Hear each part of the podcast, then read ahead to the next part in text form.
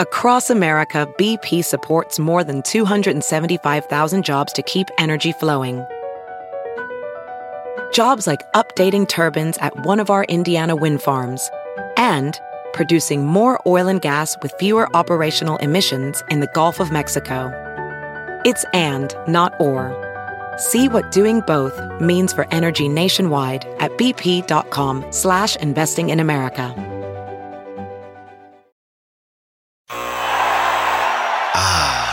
The sweet sound of sports you love from Sling.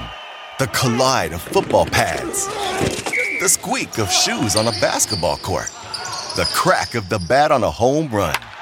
The slice of skates cutting across the ice. But what about this one? That's the sound of all the sports you love, all at once. Starting at $40 a month. Experience it all live with Sling. Sling.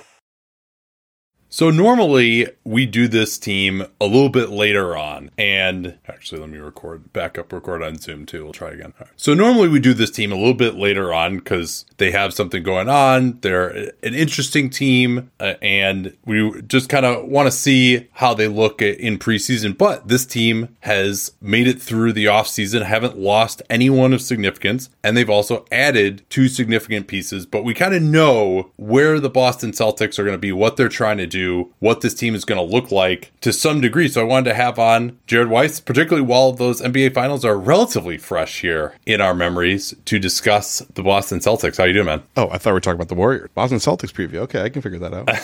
the Warriors did have some significant significant losses. If you what would be your number 2 team if if we were going to if it weren't going to be the Celtics, who would we be talking about? Like my team I'd want to talk about the most? Uh yeah. Probably Minnesota just cuz they are once again in that state of you have no idea what they're actually going to be. Oh wow, yeah. I mean that's they're going to be absolutely fascinating. I like they they could get the number one seed in the West this year. Like that's not totally insane. Or they could be in the play. And I think there's no one has any idea like how this alchemy with Gobert and, and Towns uh, is going to work. But the Celtics a year ago did find that alchemy. And you and I talked before the season.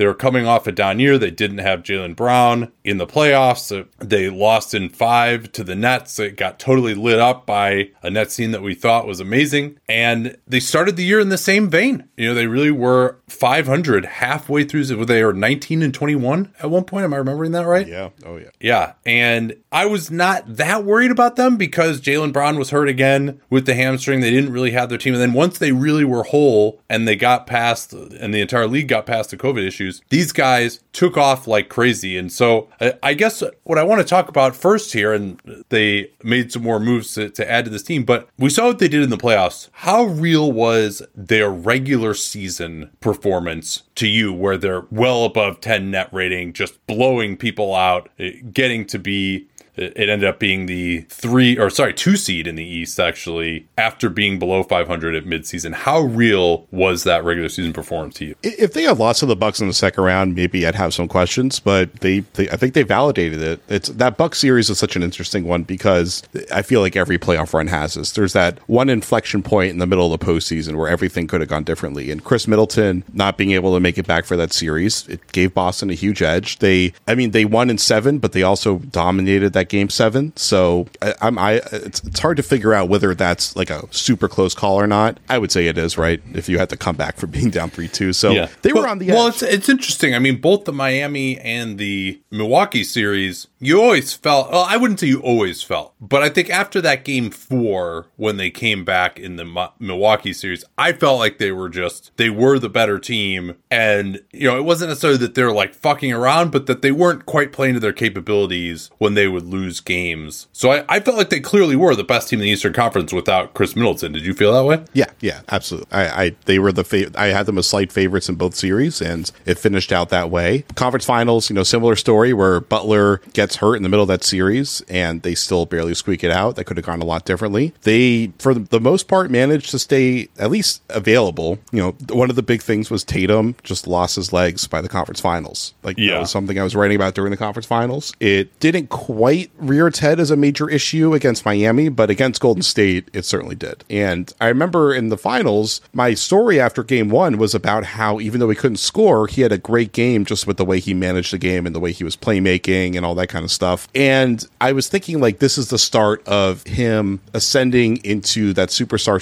uh, stratosphere where they're able to take away your best thing and then you still have something else you can do well enough that it allows you to impact on a high level. And he just never fully got there and sustained there in the finals. And then those last couple games, his legs were just shot. He's airballing shots. I mean, like, all sorts of stuff that he just, you know, it was, it was pretty clear fatigue had taken over. And a lot of the stuff they said after the finals made it clear that was the issue. So, uh, you know, the Celtics, I think, legitimized and validated everything that we saw out of them in the regular season. And their ceiling looks like there's still more room to grow into it. And the way that they've structured their offseason, it should de- it should help at least address a lot of the fatigue issues and playmaking issues that they did find when they faced elite defenses over and over again in the postseason. But I don't know how much drastically higher their ceiling is than this, which is fine because their ceiling, at least right now, they were they almost won the championship. You're not supposed to get that much higher than. Yeah, and to talk a little bit about what they did towards the end of the season uh, after January 20th, which I just picked uh, arbitrarily as around the time that I felt like they started surging. 14.7 net rating per cleaning the glass, uh, and that filters out garbage time, of which they had plenty in their mm-hmm. favor during that period. 28 and 8, and they actually won three games fewer than expected. They did struggle in the few close games they had, but not many. Number one on offense, 120.5 offensive rating. Number one on defense, 105.8. And that 105.8 was,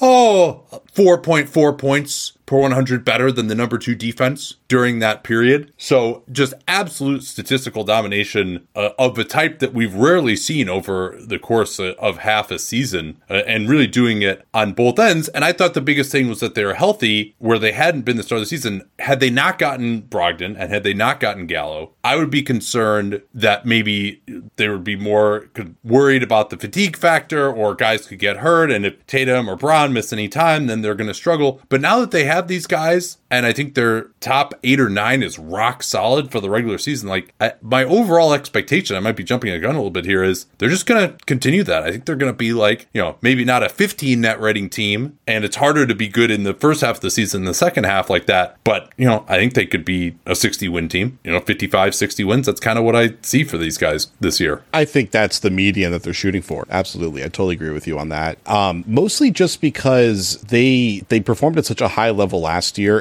you don't expect them to play at that level throughout the year. But they did it so late into the year, and the results were already pretty good at the very end. That if they if they're able to just play well for the majority of the season, they can they can waltz their way into the high fifties, low sixties. So this team, it's always been about consistency. That's been their issue. It's I think it's just an issue that you're expecting to see on a team with young stars who are not playmakers first. They are you know, Tatum. I think has made a lot of progress towards becoming a more holistic playmaker Brown, his his basic vision is certainly improved. I think it's just his dribble control is an issue, and even beyond just like the, the, all the fumbles he was having against Golden State, there's just types of there's like types of dribble moves to be more of a passer than a than a deep penetrating driver and finisher that he still needs to develop. But like they're making the progress for sure. I don't know how much further they have to go at this point, but I assume they still have uh, room to grow. But like this team is run by young star wings trying to figure out how to actually run a team, and that's why the inconsistency was such a problem, especially early in the year, and then again in the postseason, just because in the in the regular season they got into such a rhythm, and they also had a they they found that rhythm against a really bad slate of, of teams that were hurt or weren't good teams or whatever it may be, and so it was it took a while for them to actually get really tested in the regular season. They ended up passing that test really well, which I think was like that was the point where we are like, okay, this team is for real, they're a legit title contender, and then they were able to keep that momentum going in the postseason, but just like they fell into their bad habits habits against Milwaukee, Miami, and especially Golden State. And that's usually going to be on your best players to break your team out of those habits. And so the hope is that by adding somebody like Brogdon, who is you know good, a good game manager and is a is a really really well rounded player, they at least have somebody at a level that can score against a playoff defense and actually has the cachet to be able to kind of step in and resettle it. Yeah, I feel a little bit differently. I mean, and again, we're we're going to be a little more haphazard here than our normal rubric because uh, everyone knows this team so so well and their strength strengths and weaknesses in the playoffs. I think sometimes, at least in my opinion, it's easy to kind of chalk it up to it being within a player's control of like, all right, you know, they're just they're not executing the way they want to. Like if their approach was just different, etc. Whereas uh, I'm still not sure that this team, and particularly Tatum, against the absolute highest level of defenses, has the ability to really create separation one on one or to really draw two. You know, I think like Miami and Golden State in particular were able to switch. And Tatum, you know, he wasn't able to, and maybe this is due to the legs issue, but he wasn't able to beat Kevon Looney or even Nemanja Bjelica at times. Like he doesn't have an elite first step and elite quickness. And so he's reliant on the jumper falling down and he couldn't really create great separation. That maybe was where more where the legs issue showed up to get to those long twos. And so he wasn't really drawing two, I thought, incredibly well. And then when he did get into the lane, then he wasn't really able to finish particularly well or, or make a great decision in that Golden State series. So I think it's partially that he's just not like an elite physical player as an isolation guy, and partially just that, you know, more experience and fatigue, uh, all those things, because he really is the engine for them. Like Jaylen Brown to me is more of a change of pace, second side, attack from the wings, uh, you know, get the ball against a scramble defense, and then he's deadly rather than attacking a set defense guy. So I still wonder about them a little bit at the highest levels uh, as far as offensive creation goes. And, you know, maybe Brogdon and Gallo will help with that. Maybe Brogdon can close some games with them. I'm not sure that he can beat a switching defense either, though. So I still do in the end see that possibly as being a weakness, even if they are able to improve their approach somewhat. Yeah, I mean, we saw against Giannis and Jimmy Butler, the, and obviously Steph, like the difference there between uh, a star and like a truly elite veteran superstar. Those guys were just, they were able to force their way to where they wanted at a rate better than what Tatum and Brown were able to do. Yeah. And I, I think, I do think the main culprit for Tatum was legs. I, I do. It's, just because like there were so many of his usual shots that he was able to get to, and he was front rimming, like especially like uh, when he was trying to go ISO against Looney and Bjelica. A lot of those turnaround jumpers are usually money for him, and he was front rimming so many of those. And so if like if those shots are going down, I think we're looking at him a, a lot differently because we're thinking, okay, so when Tatum is going up against a defense that can take away his high pick and roll game and all that kind of stuff, he can still get to mid range spots and convert pretty consistently in the way that like Butler was doing and stuff. He didn't he yeah. wasn't able to do that at the very end of the playoffs. He was doing it pretty well in the first couple rounds, although Milwaukee certainly put him through the ringer, and that took him a while to figure out. But I, I mean, I'm pretty. I've always been bullish on Tatum. He's so far has followed through. I think on everything that I've projected. In the what we, we've been doing this podcast together pretty much since his career started, right? So I think we've had this debate yeah, pretty much so, every yeah. offseason. And I think he's followed the track that I've been describing pretty well. But I think you've also hit the nail on the head a couple times about basically just like the hardest thing that there is to do, which is closing out in the playoffs. And so he's not quite there yet. And I just presume at 24, with the progress he's made so far, that he's going to get there at some point pretty soon. Yeah. And I think maybe, and he's been getting stronger and stronger. He, he still doesn't have quite like the greatest core strength, and he, he might just have too high of a base for this. But I always felt like his best chance would be kind of playing more like Kawhi exactly in that mid post area where he can use his strength to get to spots and then just rise up because he doesn't necessarily have that elite first step. So I that's hopefully something that he can get to where he's undeniable from those areas and then can draw more double team help. Man, it is crazy to think that I've been working with Helix Sleep since 2015. And I think that's because my story with them seems to really resonate with listeners. If you've never heard it before, that was kind of the beginning of the direct to consumer boom. And there was another very prominent mattress company at that time that was trying to convince you that mattresses were one size fits all. They found the one formula, the one mattress that was going to work for everyone. My then girlfriend, now wife, and I ordered that mattress we ended up having to return it because, hey, guess what? Not everyone is the same. And then she did some more research and found Helix Sleep. We took their sleep quiz and we found a mattress that actually worked for us uh, and our body types. And uh, Helix offers 20 unique mattresses. Everybody sleeps differently, and Helix mattresses are designed for specific sleep positions and field preferences hot or cold, side sleeper, back sleeper. So take that Helix sleep quiz, find your perfect mattress in under two minutes and it's shipped straight to your door free of charge. It's no risk because you really need to sleep on the mattress in your own home. You're like, well, how should I order this if I can't sleep? I'm like, yeah, you're not going to learn anything by going to the mattress store and sleeping on the mattress where do I take my shoes off? Do I leave my shoes on, but then my feet kind of hang off the bed because I don't want to put my shoes on the bed? And is it weird that I'm laying here for more than 30 seconds? You can't tell anything under those circumstances. You might as well just order it, get it sent to your house, get that 100 night trial. They're 10 to 15 year warranty, depending on the model. And there's never been a better time to try a Helix Sleep mattress because they are offering 20% off all mattress orders and two free pillows for our listeners at helixsleep.com slash capspace. Easy remember slash capspace. We talk about all the time here on the program. That's helixsleep.com slash capspace. This is their best offer yet. I can attest to that since I've been working with them for nine years. And it won't last long with Helix. Better sleep starts now. Don't forget that slash capspace URL to let them know that you came from us. Man, I just love American Giant. Just an amazing clothing company. I was reminded again of how much I love it when I drove from California to Montana over the All Star break. And you know what it's like when you're on a long road trip and it's cold, particularly when it starts off warm in the bay and then we get into some really cold areas. You're like, well, I don't want to wear like my jacket in the car, but then I get out to fill gas. I'm going to be freezing. But the American Giant hoodie was perfect because despite being made out of a nice heavy material that'll keep you warm. It's not too hot as well. So I was able to wear it in the car, not be too hot, step out of the car, and still be warm enough when I was filling up gas or going into a restaurant or something that I didn't feel like I needed my jacket even when it was cold outside. These things are amazingly durable. I proposed to my wife wearing an American Giant hoodie in the Grand Canyon almost seven years ago. I still own that same hoodie. I still wear it constantly. And American Giant has since spread out into all sorts uh, of other types of clothing, like their premium Slub Crew tee, the No BS high rise pant, the slim roughneck pant featured in Giant Magazine, issue two. Every American Giant piece is made in America and designed to last, no exceptions, and it provides year round comfort. So find a closet staple for every part of your spring days at American Giant.com and get 20% off your first order when you use that vendor code CAPSPACE at checkout. Easy remember, we talk about CAPSPACE all the time here on the program. That's 20% off your first order at American Giant.com. Don't forget that CAPSPACE code to let them know you came from us.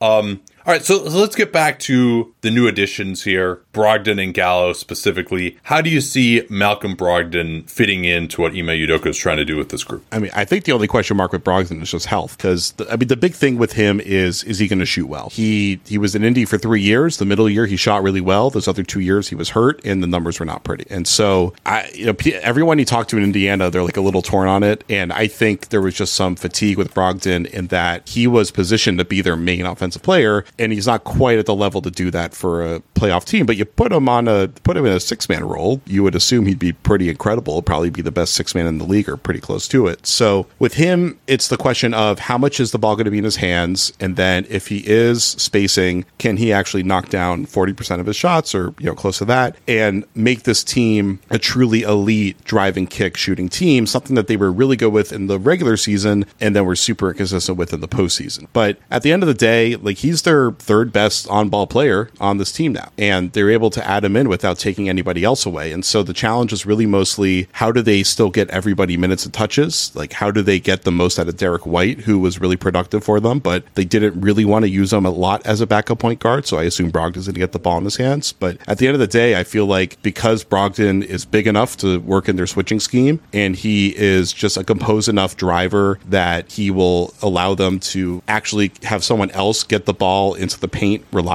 which is something that was a real challenge for them when Tatum and Brown weren't able to do it. I think he's just going to be a huge addition for them. Yeah, I'm really interested to see what it looks like in the playoffs. I think regular season, plenty of minutes for him. He'll, he'll probably come off the bench. Like they're they'll probably start big again. You would think, uh, and if when Al Horford gets the night off, they probably even would start uh, with Grant Williams, uh, or if Robert Williams. Uh, we'll talk about his uh, situation coming up here in a second. Is getting the night off as well. Uh, but you know, I could see 25, 30 minutes a game for sure coming off the bench. He said he has no problem coming off the bench. And what I wonder about though is the second part of that. Like he certainly has the size to be in a switching system. He's very strong. That was one of his primary selling points was being a rugged defender coming out of Virginia, and then his offensive ability, particularly the shooting, was something that really surprised everyone. So I'm wondering whether he's going to be quick enough. And he also, the last time he's been in the playoffs, has really been three years now eh, since he was in that environment. You know, he actually did disappoint me a little bit with his individual defense with the Bucks, and that was when he was younger and a little bit quicker. So I wonder in the end when they're going up against elite players, I'm worried more about him from a quickness standpoint too, of whether he could stay in front of guys. Like I don't know if he could have guarded Steph Curry on a switch in that series. The good news is there aren't that many guards like that that they're as worried about in the East, uh, uh unless they go up against Kyrie Irving, is probably uh, the guy you would point to. And so I, I wonder though when the chips are down whether Udoka would just be more comfortable with Derrick White than Brogdon because to me what makes this team special is their defensive identity and the ability to guard throughout all five positions. And that when that can break down, and that's part of why I don't expect Gallo to play much in the playoffs either. When that breaks down, then like the kind of the whole theory of the team is messed up. Whereas, yeah, you could use a little bit more on offense, but I, I think that you and Udoka to me is always going to be a guy who's going to go defense first as well. So it wouldn't shock me if we see Derrick White play more than Brogdon in the playoff. Completely agree with you, and especially at least with closing game, I expect White probably is going to close more, especially because at the end of games they already have, assuming Smart is closing, they already have three playmakers out there already. So their need is probably going to be more on the defensive end than it is offensive, and I expect Brogdon to guard up p- positions more than White. Like White yeah. is a great point guard defender and did a good job in the Warrior series even until the last couple games where he just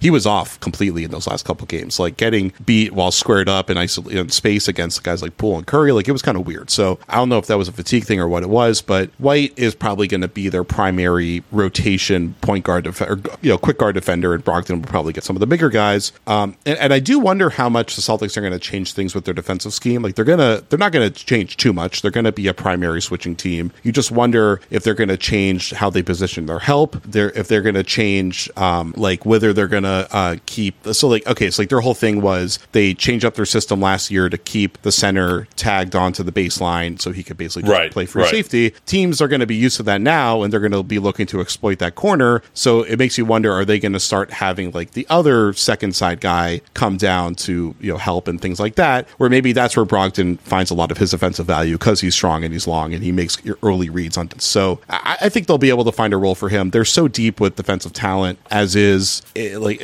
uh, I guess outside of Gallinari and then Pritchard is he has like very specific parts of his game where he's good on defense and then otherwise his size really leaves him vulnerable. So I, I don't know if Brogdon is just going to be exclusively a two three for the most part on defense, but they are able to generally put together lineups where they're not going to need him to guard the one. Yeah, I, I think that's uh, um, maybe him playing with Smart it will be something that they go for, or you know, it'll just be in the regular season and it'll just play with Pritchard, and it's not going to matter because the other team doesn't have uh, that much uh, of a great threat. And then Brogdon also, I think, if he can get back to more catch and shoots, that will really help his three point game. It's really been the off the dribble stuff that I think has been more difficult for him. Now he was not great on catch and shoots last year, only thirty three percent, but back in Milwaukee when that was primarily how he was shooting, he was uh, in the forties, and so I wonder how his volume might be able to increase uh, as more of an off ball player. But certainly, as long as he stays healthy, and when we talk about that, is there an understanding of like you know what his injuries are? Are there is there anything that there, that's a major concern specifically, or is it just like generally breaking down as, as, he has been? I mean, I think they're just trying to protect his ankles and his hammy calves and stuff like that. Yeah, just everything everything below the head for the most part.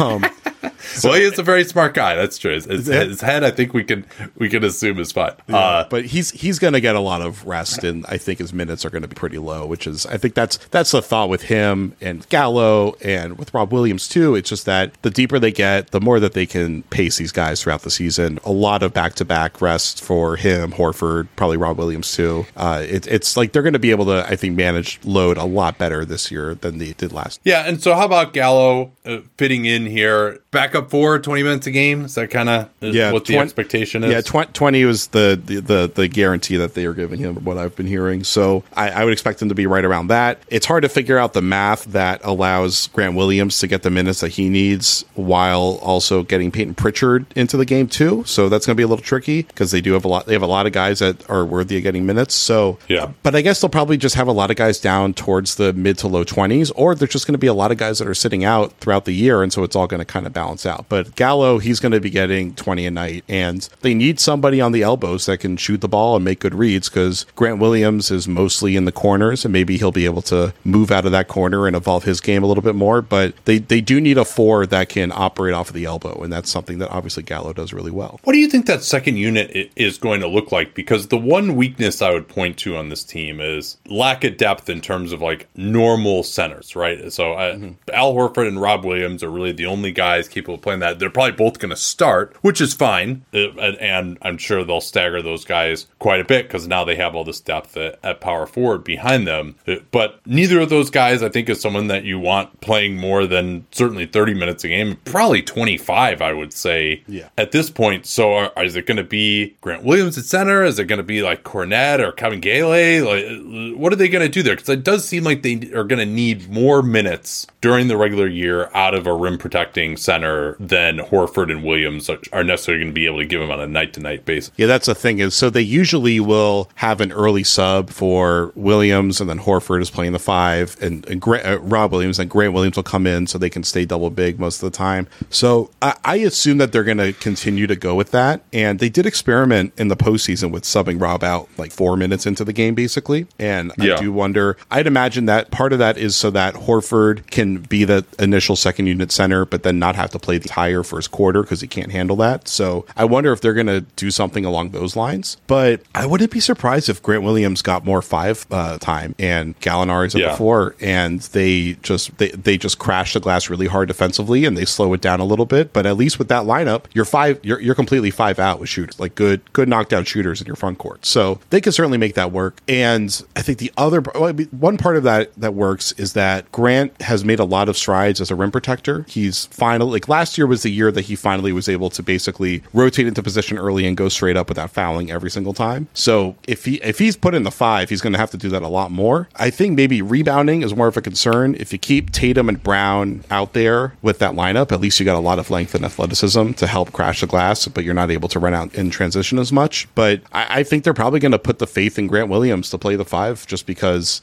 I mean, I like. I, I- think Kornet. If Udoka had trusted him more last year, Kornet maybe could have got more time and getting into a little bit of a rhythm defensively. He just never really got that chance, and that's why I was surprised when they re-signed Kornet, just because Udoka was not playing him when there were moments where they clearly needed Kornet out there. But I, I don't expect Kornet to be as impactful at the rim as William as Grant Williams is, just because Grant Williams is so much more physical and is such a it is such a good rebounder, or at least like a, a boxer outer. I- I think that they don't need Horford and Rob Williams off the floor for too long, so they can get away with those Grant Williams at the five lineups for a couple minutes a night, and that'll be sufficient. But I wouldn't if that doesn't work early on. I wouldn't be surprised if they try to acquire just just some sort of defensive five that is a little bit better, or just at least has a little bit more length. Grant. Yeah, maybe they'll give Kornet and Kabengele a shot and see what happens there. I mean, I'm not too wowed by either of those guys. Kabengele had a nice summer league. Um, you know, I think I like Grant Williams at the five. I mean, going back to that 2020 East Finals, I was pissed off that they didn't play him at the five more and switch against Miami. They went away from that in, in some crucial games, uh, and I thought it hurt them. But I think Grant playing next to Gallo, that's not amazing because I don't think you want Gallo switching. So, but it's tough if both of those guys are, are coming off the bench. So maybe there's a way actually that Gallo is your first. Like, I like the combination of Gallo and Rob Williams pretty well because Rob can kind of clean up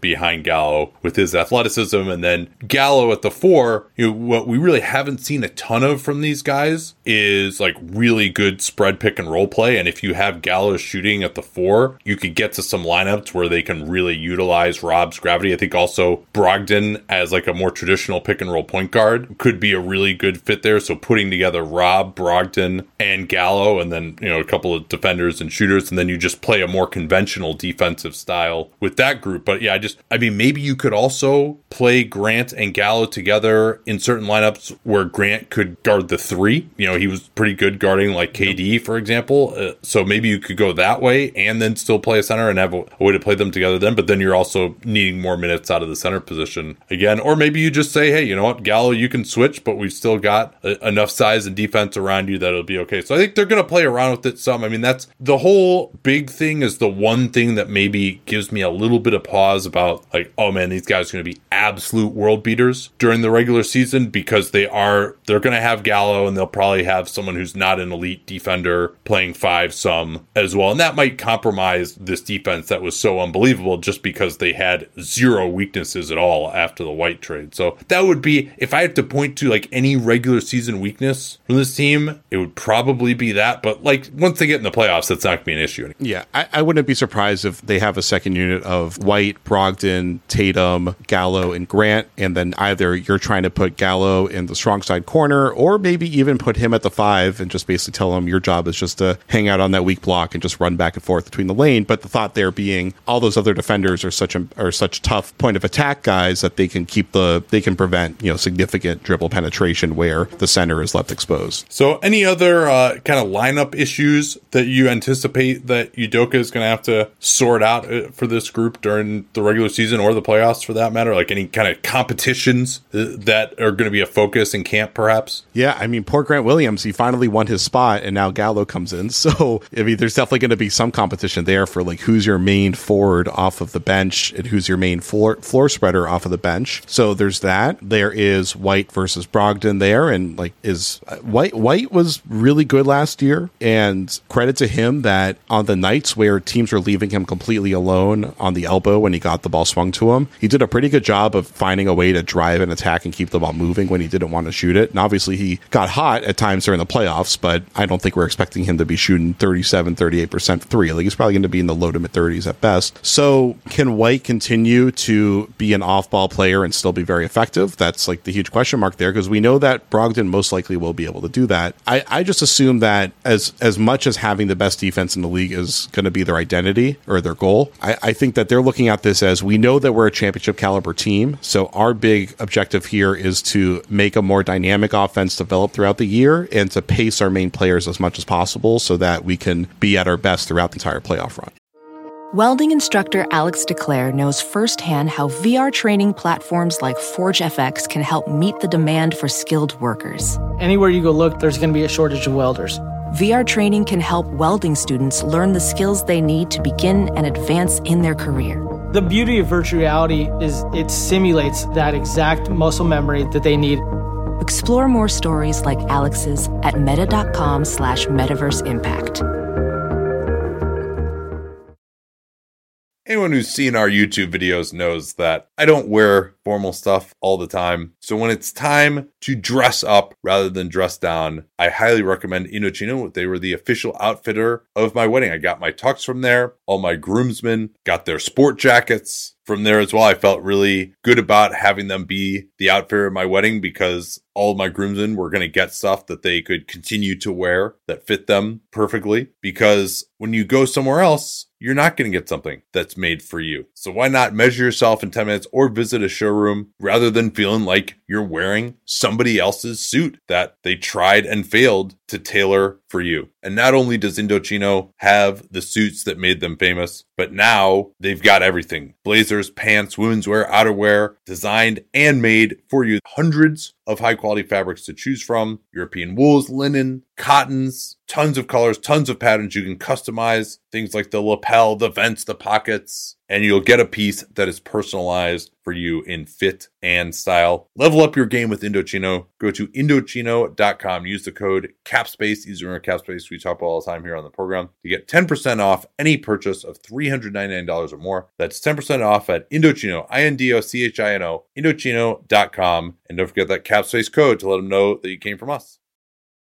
Yeah, it does seem like that's going to be, and particularly with again with Horford and Williams. I mean, those and Tatum, those three guys. To me, Tatum is younger, so it's maybe less of an issue. But those three guys are guys that they really need fresh and, and most importantly, not hurt going into the playoffs. And Smart too is another guy who I think can wear down. Like he's someone who I think can really benefit from just playing fewer minutes. Not necessarily because he gets tired, but it just if he's playing 30 minutes a game instead of 35, you know, that's like five minutes fewer per game in which he can get hurt by just yep. like flying around and crashing into shit. And that's just that's just 15% or whatever the number is less wear and tear because he he comes into the playoffs hurt every year. Like he's banged up every right. year coming to the playoffs, and he gets a significant injury in the playoffs every year and then plays through it. But like the big thing that people have to remember is that in game six, in, in game five of the finals last year, Smart and Brown were like the only two guys that were still playing at a high level. Those guys, like, Smart and yeah. Brown, were great in game six, and everybody else was just standing like the series was over. So those two guys are, you know, they're, they're two of the most well, like it's ironic because Smart has had like, you know, he's been a little overweight at times during his career and stuff like that, and they've wanted to get his weight a little bit down. But as far as like energy and conditioning and maintaining it, like Smart and Brown are as good as it gets in the game.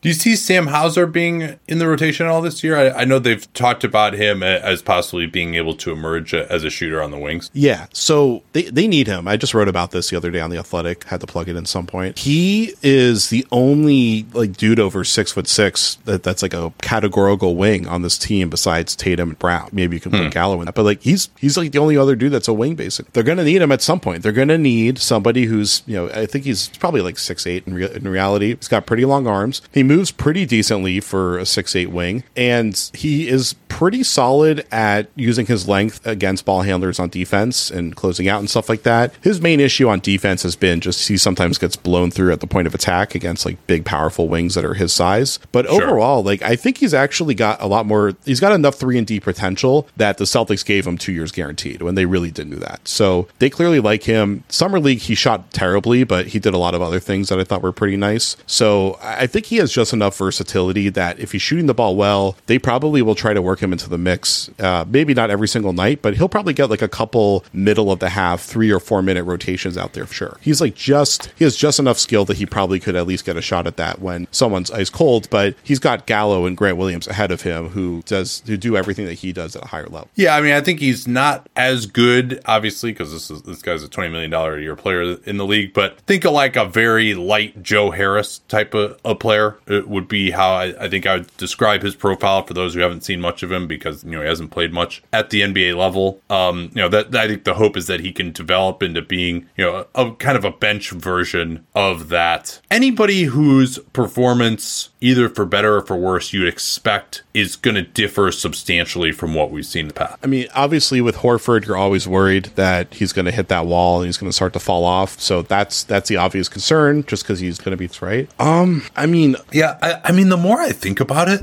maybe they should just not start him. Maybe they should just only bring him off the bench. I mean, even that like four to six minutes a game of him playing next to Robin, they can go back to that in the playoffs. Certainly, it's been a good combo. I think they should, particularly against Milwaukee. Uh, I think that's a really good combo, uh, and, and, even Miami too, where it, just to get more size, where you know Butler can't get to the room, I think is is big. But like if you're going to spend even five minutes game with those two guys playing together, now it's like Horford to get as much backup center minutes as you need. Like he's got to play too many minutes. Like I would even have him on like you know the 20 minute game plan uh, well, potentially. Think, yeah, they're going to be close to that. And just probably. start Grant. That could happen, or they could start White. That's also possible. I haven't heard anything that indicates that they're changing the starting lineup as of now, but obviously, yeah. you know, everyone's still away. Maybe that's going to change. I think that they could probably still start Horford and just get a sub in really early, like four minutes in, and that probably works. But yeah, I mean, they they gotta like they're they're deep enough that they don't have to start Horford to be able to win. So they they right. their, their main objective is to make sure Horford is good for the entire playoff because Horford he did his usual playoff Val thing where he completely transformed into a different player when the playoffs started. But as as we yeah. got into the later rounds, like he started to fade a little bit. It's so amazing that for a guy who was viewed in his Atlanta days and even early in his Boston tenure, at least that first year, as a guy who was an all star level of player who didn't perform up to that in the playoffs, and then all of a sudden in 17 18, he became this playoff monster uh, yeah. for the Celtics. And the three postseasons he's had, at least two of them uh, have been really good. You know what this is, though, Jared? This is just me with sour grapes wishing that Horford and Rob Williams wouldn't play together so much because I lost that bet to you last year. That's right, And right. sadly, I was only at Summer League for two days. I did not have a chance to pay it off uh, for you yet. So if you come out here, that that will that will be in the offing uh, because uh, I I certainly uh, cashed in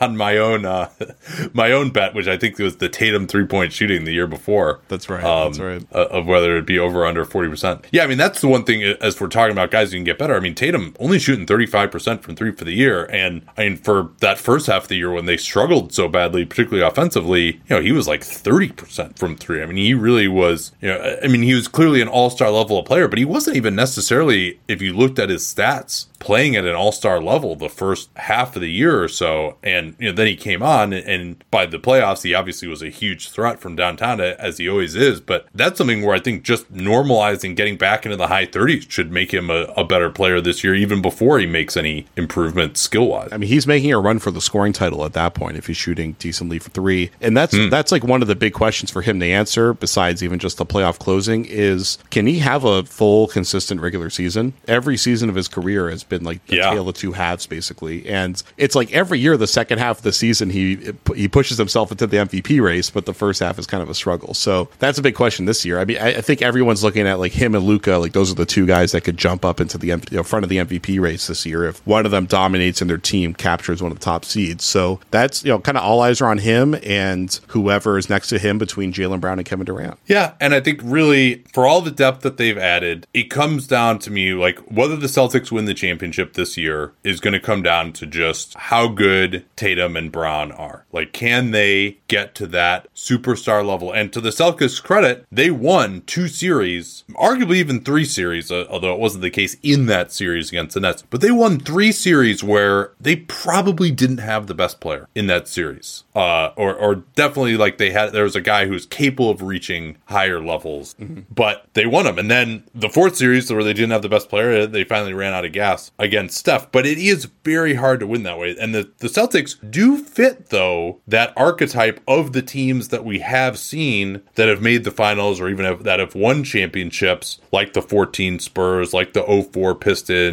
the late 80s Pistons, who were able to do it with incredible defense and then incredible depth with just no weaknesses up and down the lineup. And I would even say that Jayson Tatum is probably a better player than, better best player than those teams had. Uh, so I, think if any team can do it, it would be the Celtics to win series and win a championship when you don't have the best player in the series. But it would be a lot easier if Jayson Tatum uh, were just the best player in the series, or Jaylen Brown can be the second best player in a series, or the third best if Tatum's only the second best. So it, it's I think they've they made their bet on those two guys when they moved on finally from Kemba and they didn't replace him with a traditional point guard and they still haven't really done that. So ultimately, like it, it lies in just how much these guys are going to be able to improve uh, in the 365 days between the end of this finals and, and the next finals, or maybe you know 300 days depending on when they lose in the playoffs or not. Yeah, I mean they they're pretty clearly trying to be the 2014 Spurs. Ime Udoka's talked about it. Uh, Jay King wrote some good stories about that too uh, over on the Athletic. But the I think the big thing that they're looking at is can we maintain that chemistry that that they had in the second half of the season because they were they were a chemistry team like through and through. They weren't Yeah. they weren't an overwhelming talent team. They were a chemistry team. They were clicking on all cylinders. They were able to make their offensive scheme work, and obviously their defensive scheme hardly slipped all year. Their big thing was they got to the postseason and found that they just did not have enough variety in their in their offensive scheme, and they, they like they were able to do what they did at a at a high enough level that they could beat pretty much every team in the, in the game until you get to the playoffs, and then it's like you're facing elite defenses who can take that main thing away from you, and they just didn't have they didn't have enough to go to outside of that, and so I I just feel like by adding like you add in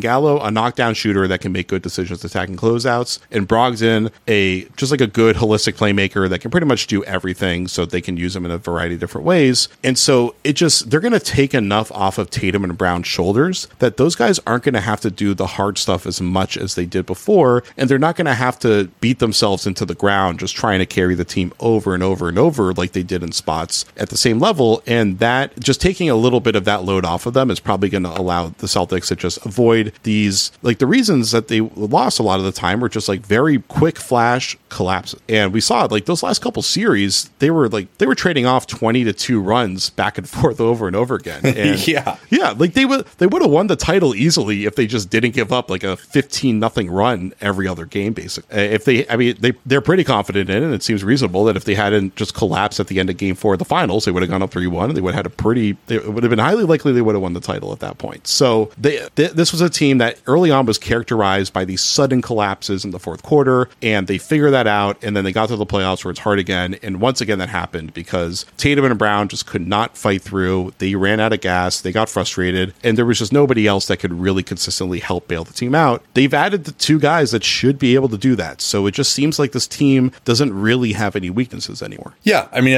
as we get into that, before we do predictions uh, of what this team's weaknesses might be, uh, I would still say, other than Brown, there is, and maybe Brogdon can be this, although we'll see where he's at physically and, now his age 30 season, because he, he was able to do this for the Bucks, and then you know he was in a different role, but just attacking the rim off the dribble and finishing. Other than Jaylen Brown, they don't necessarily have anyone who's amazing at that, and would say that overall, this is you know, I, I don't know. I, I I was gonna say maybe they're a below average passing team, but they have a lot of passing up and down the roster with guys like Horford and Rob Williams and Smart. Like their secondary passing is really good, but I would still put Tatum and Brown kind of in the lower end, particularly among playoff teams, of passing skills from your primary initiator. Maybe they'll just uh, improve that this year, and that won't be a weakness. But until proven otherwise, I, I would have to say that that would be a weak to me. I, um, I mean, you are right in that. I think they're actually one of the best secondary passing teams, but they don't have. Yeah. they they don't have like a top twenty individual, you know, uh, initiate for sure. I, I disagree that Tatum. I think Tatum took a big enough leap with his playmaking last year that I think he is. I guess if you're looking at star wing, I would say he's now above average as a initial choreographer, and Brown I would say is below average at this point. I think Brown Yeah. his issues are more handle than actual passing at this point. Like he's opened up a lot of the kind of driving kickbacks and, and nifty dump off finds and stuff like that. For him, it's more about his pace control and just keeping his dribble strong and stuff of that. nature. So you know, like like Golden State just did an amazing job of taking him out of his comfort zone and not making him a passer. And he had a, I think he had a negative assist to turnover ratio in the playoffs, which we thought he had finally gotten past that point of his career, and then it fell back to that. Tatum wasn't that good, but it wasn't as bad as that. So I mean, these guys, it, it's like I, I would say Brogdon. Just going through the tape last year, Brogdon was a really good driver. He he was really Yeah. good at making that bump once he hits the lane line and then getting to a finger roll. Uh, he he did it Yeah, against he, he almost every just type of straight line driver, getting Yeah. to the corner of the backboard. He was very, very good uh, overall, and I just uh, hope that he maintains the athleticism to continue to do that. Yeah, and I know that from people I talked to in Indiana, like he could have come back last year, played out the rest of the year, but the team. Wait, wait, what? What? What? He could have come back? Like, the, yeah, For, they, for so the really like they they held him out when he's healthy. I mean, What what's going on in this league? I don't know what would benedict him to do something like that, but that's that's how it worked. That's how the math run worked out in the end. that was good. That was good. That, that, that was uh that, that was a real GM radio ask uh, pun right there.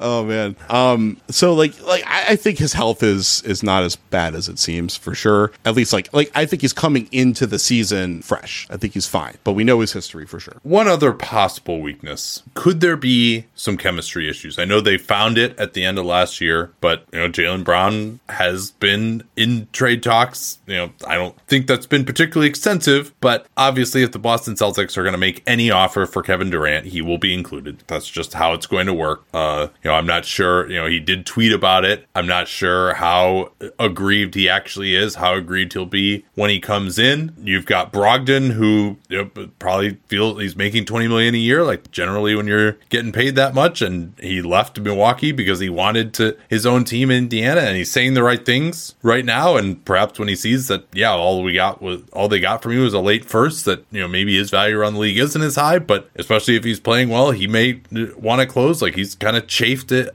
at times in Indiana uh, under various coaches. So, I mean, there's no like Dennis Schroeder on this team either, but you know, Grant Williams could he be wanting more playing time, particularly if the extension doesn't get worked out with him. So I, I do think there could be a few possible issues here with these guys, at least during the dog days of the regular season. Yeah, I mean the, the most obvious one I think is just Gallinari, another another former Yeah. Atlanta Hawk that's brought in with a you know a minutes expectation, a role expectation, And, and he who's- may not deserve 20 minutes a game on Yeah, this team. yeah. He's a, and he's also he's a one dimensional player who plays at a certain speed. Or I shouldn't say one dimensional, a one way player that plays at a certain speed. Yeah. So if that's not working, they might you know they might have to move on, which that's why the player option was so surprising on the second year. But so that's certainly one factor. Um, but he, I mean, the dude wants to win a title. Like that's what he was all about when he Yeah. first got introduced. And he's looking at this like I'm running out of time to be a major contributor on a title team. Brogdon doesn't quite have the same urgency, but he's approaching it with the same mindset. And I mean, I think the thing that really stood out for me with Brogdon was when I when I talked to him right after the trade, he voluntarily said, I didn't even lead him into this. He said, I, I used to care about stats and money, and I don't care about that anymore whatsoever. I just want to win a championship. And Yeah. so well, now that he's gotten his stats and money, Exactly. And that's fine. That's fine. He already he's already gotten his 20 points per game. He's already gotten his 50 40 90. He's already gotten a lot of and, money. and- and let's not forget, he was a second round pick who was making the league minimum for I think three years. Yeah, it was three years before uh,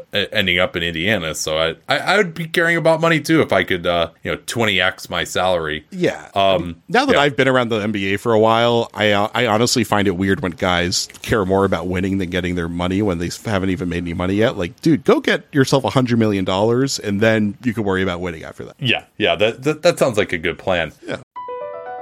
BP added more than $70 billion to the U.S. economy in 2022. Investments like acquiring America's largest biogas producer, Archaea Energy, and starting up new infrastructure in the Gulf of Mexico. It's and, not or. See what doing both means for energy nationwide at bp.com slash investing in America.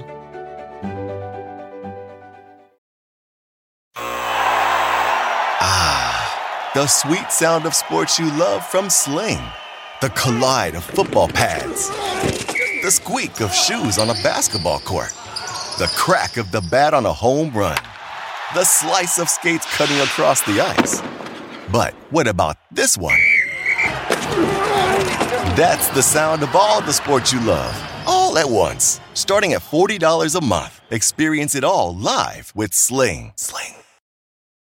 Okay, predictions time here, and we'll go back to last year. We were actually slightly higher on the Celtics than I thought at first. Uh, you had 46 wins. In a rarity, I actually was higher than more. you at 47. So obviously, uh, that went well over in the end, although not that much over. I mean, what did they end up winning? 51? Yeah. 50? I, it's funny. I was just pulling up cleaning the glass. It, since the beginning of February, their expected wins was 70. So they left a lot of wins on the table. But yeah, in the end, they were like right at 51 or 52. I can't remember. Okay, uh, 51. I'll let you go first here uh, in terms of season wins predictions and acknowledging here, if anyone's re listening to this, that this is August and a lot can change. But what do you see this team doing in the regular season this year? Well, I mean, the big thing is there's only really one move that we think they might make out there, and I don't think they're going to win less games if they make that. move. So I'm going to put them at 61. 61 wins, man. Yeah, it's not out of the realm of possibility. I, I'm I'm somewhat loath to pick any team to win that much in this day and age. Like I think at full strength they absolutely will be that level of quality. I do also we didn't talk about this in terms of weaknesses, but you know, crunch time offense, closing close games, you know, they have kind of punched a little bit below their weight on that the last couple of years and and we'll see what I mean that's usually pretty random, so I, I'm not going to say that that's going to happen again this year. It certainly happened last year. Yeah, I don't I'm just I look at the other I do- teams that were yeah. basically like plus 10 net rating candidates over the years, and they were all clearances. Yeah. And especially with their depth now, I'm just I'm willing to take Yeah. the over on 60. No, I, I mean if they're if they hit a plus ten net rating, like they'll be they should be a sixty win team unless they really underperform their point differential. Like that's Which just what can. a plus ten net rating team They're is. very good yeah. at that for sure. So I, I got to go a little bit lower than that for these guys, just because I'm not sure how the Gallo thing's going to work. I'm not sure how the big thing is going to work. Uh, There could be injuries again, like when they had that crazy close to the season. Other than Rob for like the last last 15 games or whatever it was, they didn't have any injuries at all, basically. Now they're more protected on that, obviously, but they're still, they got to have all those top guys from last year to still play the way that they were playing defensively. That yeah. makes them absolutely like the best defense. I yeah, think i will go, I, I'm, I'm tooling around here in like the high 50s. I think I'm going to just be conservative and go with 56 wins for this group. Okay. Just, and that's really more just about what the NBA is today than this team quality. Like if you're, if you're like games where Al Horford, Rob Williams, you know, games when their top six guys, top seven guys are available, I fully expect that they will be the team that you expect. I just, I think they're going to kind of be in chill mode. And I'm also just not sure that anyone else is going to be pushing them to where they have to win 61 games. Like Milwaukee is not really that type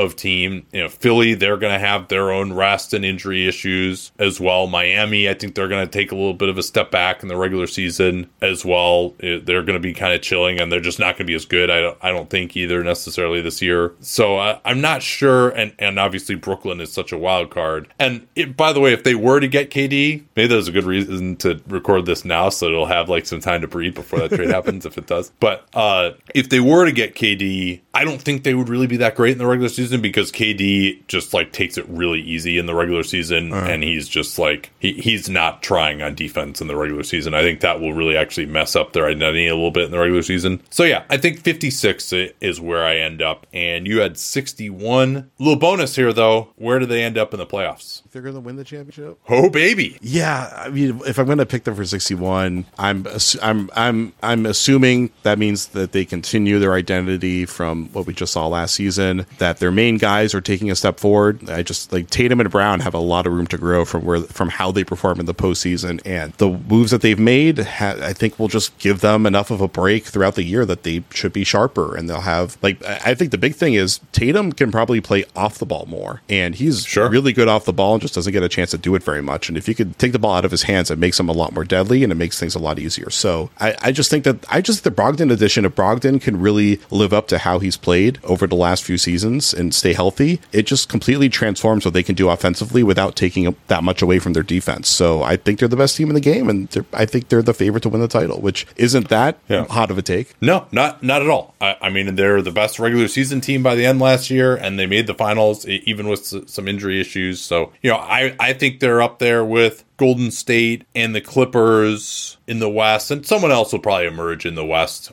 as well. You know, whether it's a Denver, I'm not ready to put Denver up there yet, but some of these teams that have kind of been out of it a little bit, including LA, could come back in. The LA Clippers, that is. And then, you know, I think a lot of it's about matchups. You know, I don't love their matchup against Milwaukee if everyone is healthy. Um, but, you know, we'll see about Middleton. You know, he's got this wrist thing. Uh, I do expect them to be the number one seed. I would be very surprised if they weren't the number one seed in the East, and that's going to help them. And ideally, you know, I think they match up pretty well against Philly. Brooklyn, you know, we'll see if they if they don't end up getting KD. Um, but I think they also match up probably better defensively than anybody against Brooklyn. And you know, Philly, like ideally, what would happen is Philly and Milwaukee play each other, and Philly beats Milwaukee, and then I think Boston can take care of Philly pretty easily. Whew. And obviously, Miami, yeah, I'm trying to think. Of, like, I wouldn't give them over. A, I'm sorry.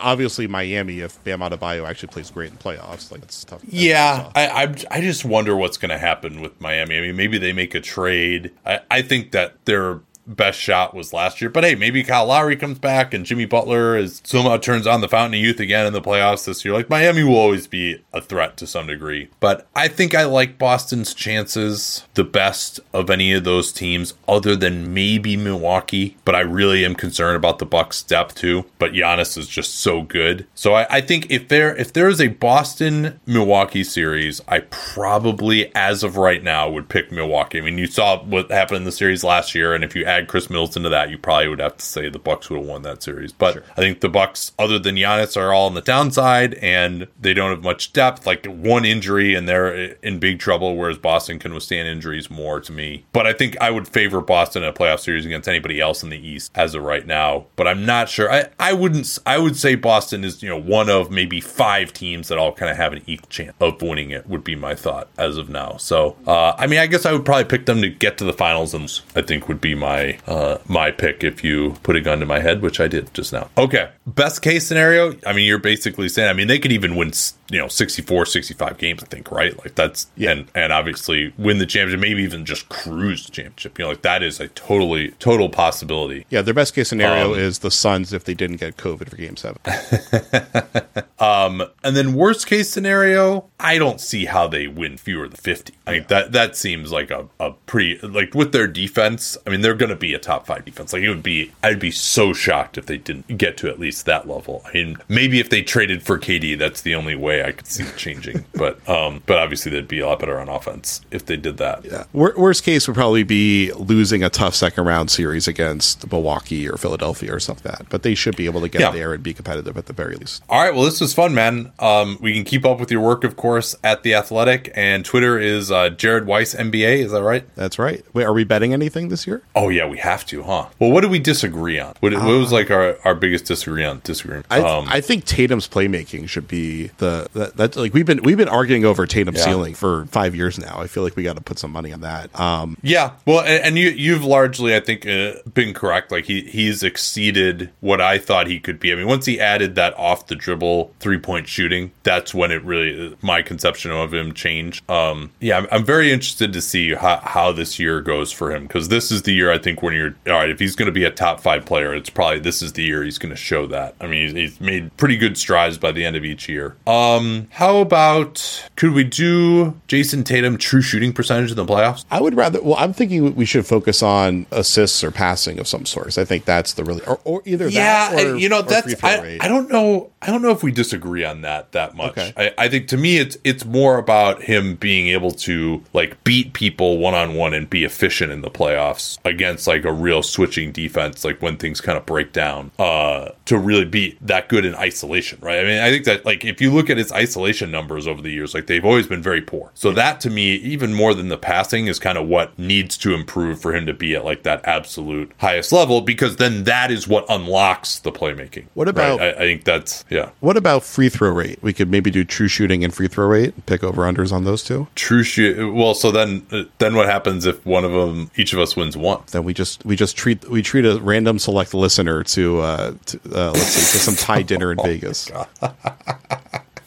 whomever your best Dunc'd On Prime subscriber is. Yeah. Okay. Oh, actually, no. How about this? How about this? Uh, true shooting, free throw rate, and turnover. Ooh, perfect. Turnover rate. Perfect. All right. Okay. So in the playoffs this season, his free throw rate went from 0.44 against the Nets the year before in five games that were a disaster to 0.36, which was really low for him, which isn't good uh, for him anyway. Um, uh, turnover percentage was 15.5 in the playoffs this year, and then true shooting was 0.56. Okay, so so the league average turnover percentage is like 13, right? So okay. let's say is he over or under that? That's that's I think a good one. And what was the true shooting percentage? He was 0.56. Okay, that's I think that's a good over under uh, as well. And then the last one is the free throw rate, and that was it was 0.36 last year. Yeah, yeah, that was going against some elite defenses. Uh, I mean, probably the three best defenses defenses in basketball that he went against three three uh th- that's part of why maybe he disappointed a little bit at times. I mean we shouldn't forget that incredible game six that he had in milwaukee which is one of the best playoff games that's been played this century. But uh so yeah i think like point four Are you good on point four? Yeah that's what i was thinking but you know what i'm gonna do? I'm pulling up Kawhi. let's pull up what he did with the raptors when he won the title. He was okay this is pretty good. 61.9 true shooting point uh yeah you, point, you don't want it to be that. That that playoff playoff run is like one of the best playoff runs right? that like yeah. any wing has ever had. That you you you don't want to make that the standard because I, I think you might lose.